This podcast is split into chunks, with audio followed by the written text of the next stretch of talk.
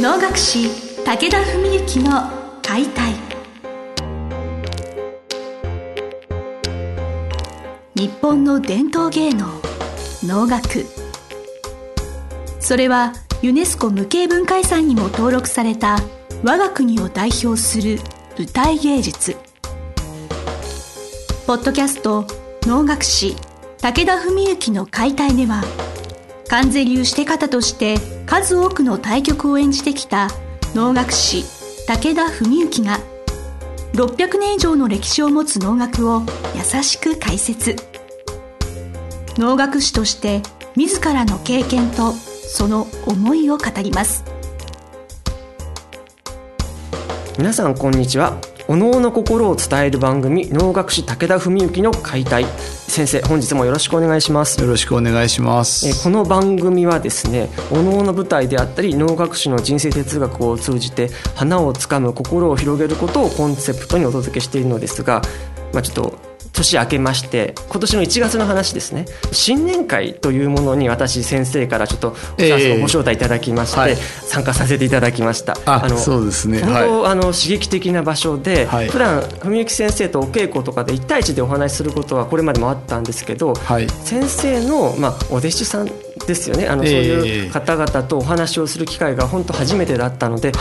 こういう場所があるんだ、こういう方々がお能を、稽古されてるんだってことが本当勉強になりました。ありがとうございます。そもそもね、僕も全国でいくつかの場所で稽古場を持っているわけなんですけど、東京の稽古場においては年間にその大中小と発表会を3つほどやってまして、一番はその応楽会というね、春にやっている観世ご宗家もご出演いただくような、大々的な発表会、大きな能楽堂でやってる会があって、あとは秋にやっている、おさらい会っていうのと、その1月にやる新年会、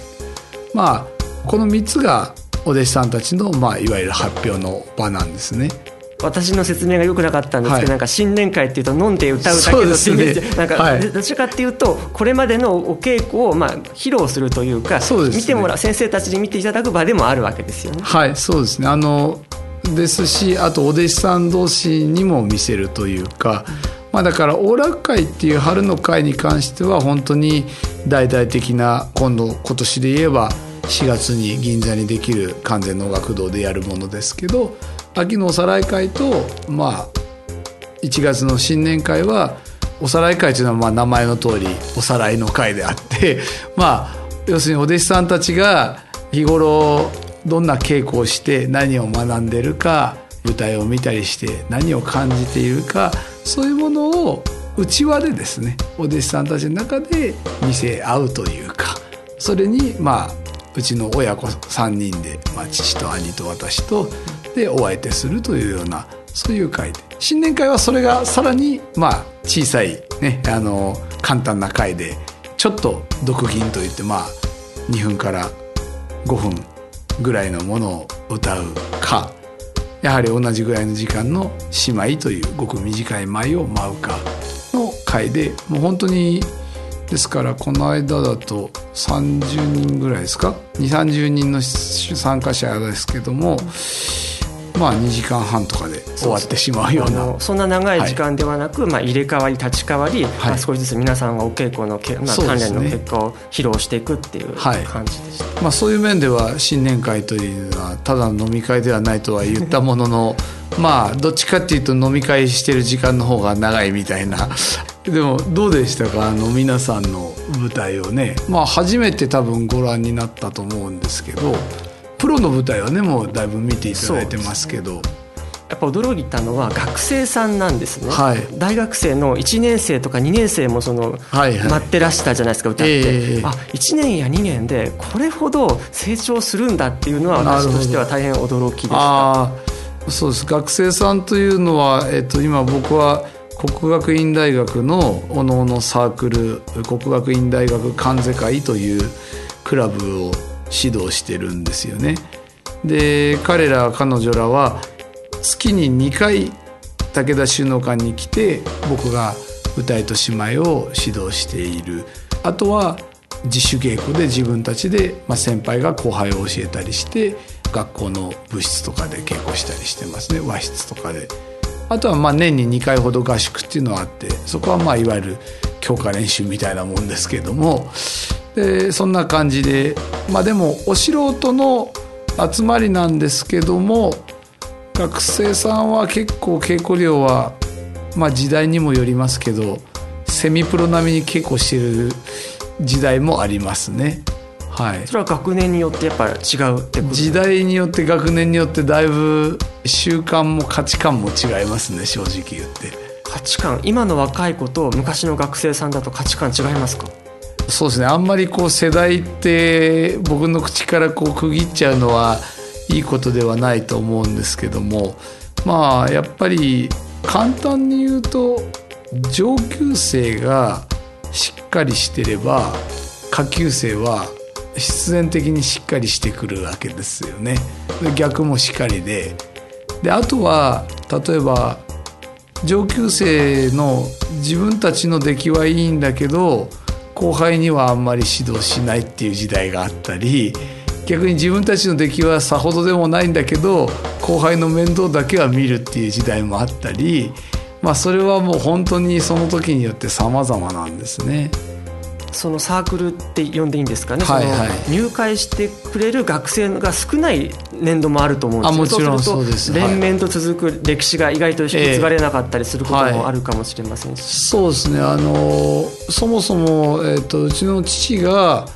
35年ぐらいずっと指導しまして、で平成13年に私が受け継いだんですね、父から引き継いで。今ですからもう私の指導でも17年目に今度入るんですかね。でそういう中でね、父の時代の最も全盛を誇った頃なんかはクラブ4学年合わせて40人近くいた時代もあるそうですよ。で僕の時代になってからは最高時でも20人ちょっとぐらいで、だいたい3人から5人ぐらい、3、4人1学年っていうような感じですかね。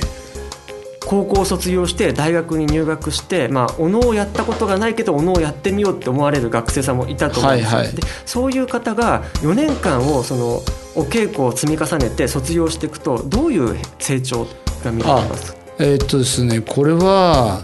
あんまりねこういう公共の放送の場で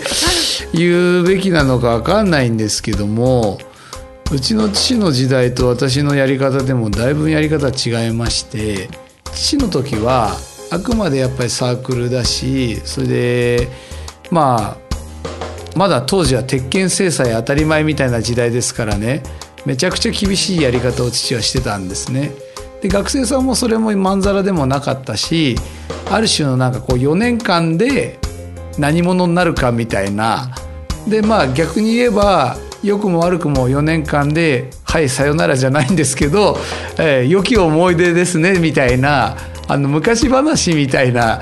その4年間だけ特別なものっていうあり方だったと思うんです。父の指導もそうだし学生さんたちも当時そうだったと思うんですけど、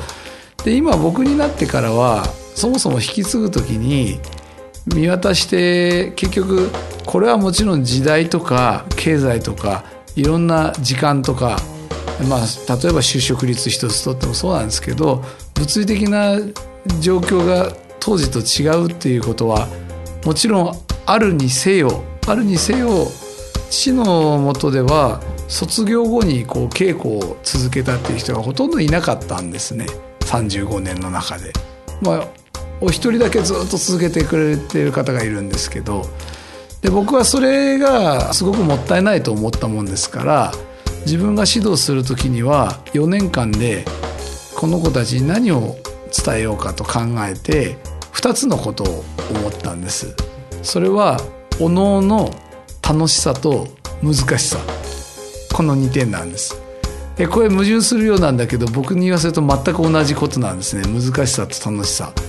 難しいから楽しいんですよね。でまた楽しいからまた難しくもなったりして、でやっぱり掘り下げて勉強すればするほど自分の不勉強を感じる芸能なので、簡単に言えば4年間で本当に深いところの傾向、価値観みたいなことを伝えていけば、必ずや4年やった程度で語れるもんじゃないとか、4年やった程度で調子に乗れるものじゃない、そういうことは分かるはずだと思ったんです。だから事実、上に行けば行くほどみんな謙虚になるんですね。でもその結果、卒業生がみんなこんな時代ですから、就職もままならないような時代にもかかわらず、その月に1回とかのね、稽古だとしてもなんとか頑張って続けて楽しんでくれている、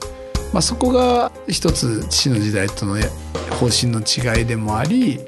今僕はクラブの子たちにはそういうような方針でやっていて、でそうすると結局一個のことでそこまで一生懸命になれるとか、好きなものがあるっていうのは、そのために頑張れるとか、あれでこれだけ頑張れたんだからこっちでも頑張れんじゃないかとか、何かそういうものにね、何かは分かんないんですけど、結びつけてもらえるような気がするんですよね。自信ですよね。自信がつくんですよね。だからそこのとこがね、僕もまだ20代の時の指導の時は本当におのをうまくさせるっていうことと、おのの難しさ伝えるっていうことに徹してたんで、今ほどね、人の中身とかいろんなことが見えなかったから、その時と今でもまた随分違うんだと思うんですけど、少なくとも今はやっぱりもうぼちぼち親子に近いような年の差になってきてますからね。一番離れて1年生とは20歳違いますから、そうするとやっぱり、じゃあこの人たちが世の中に羽ばたいていくにあたって、一体そのおのを学んでいるところにどういうね、意味とか価値を見出してもらえるのか、そういうのはね、できるだけ考えたいとは思ってますけどね。なんかあれですよ、大学の正規のカリキュラムよりもこちらのおのおの時間のお稽古の方がより成長がなんか勉強になるんじゃないかなって思っちゃうぐらいですけど、教え子たちも時代によっては本当そっちにかけてる時間の方が多いぐらいかもしれませんね、ひょっとしたら。私が思ったのは、新年会終わった後宴会がありまして、その宴会でその国学院大学の OB/OG の方々が本当いい顔されてたんですね、その充実感というか、やっぱ顔を見ると、本当おのに向き合うことでどれだけ満たされていくだろうなってことは感じましたね。時たまですから、やっぱ親御さんがね、手紙をくださったりする子もいて、この間いたその卒業生の中の一人の子なんかは、まだ2年か3年ぐらいの時ですかね、お母さんがね、ご丁寧な手紙をくださってね、最初はなんだか分かんないけど、ともかく楽しいって言って始めたものが、ある時期からお能っていうのはすごい芸能だって言い始めて、でまたしばらく経ったら、私たちは先生に恵まれてるってしきりに言い出して、もう絶対この趣味をね、一生っていうのは続けたいみたいなことを言ってくれてるという、そんなようなことで、娘に一生の宝をね、与えてくださって本当にありがとうございますみたいな、そういう手紙をね、くださった。素晴らしいですそういうことがありましたね。その手紙一つが全てを物語ってるんだなって、涙でそうなりましたね、それ読んでて。本当に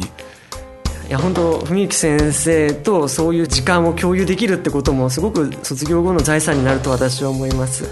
ということで、これから新学期で新入生も入ってくる時期だと思うんですけど、ぜひとも国学院大学の学生さんは関西会にもちょっと覗いていただければなと思います。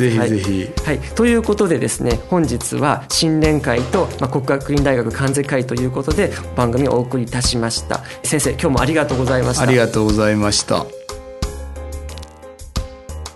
本日の番組はいかがでしたか？番組では武田文幸への質問を受け付けております。ウェブ検索で武田文幸と入力し、検索結果に出てくるオフィシャルウェブサイトにアクセス。その中のポッドキャストのバナーから質問フォームにご入力ください。ぜひ遊びに来てくださいね。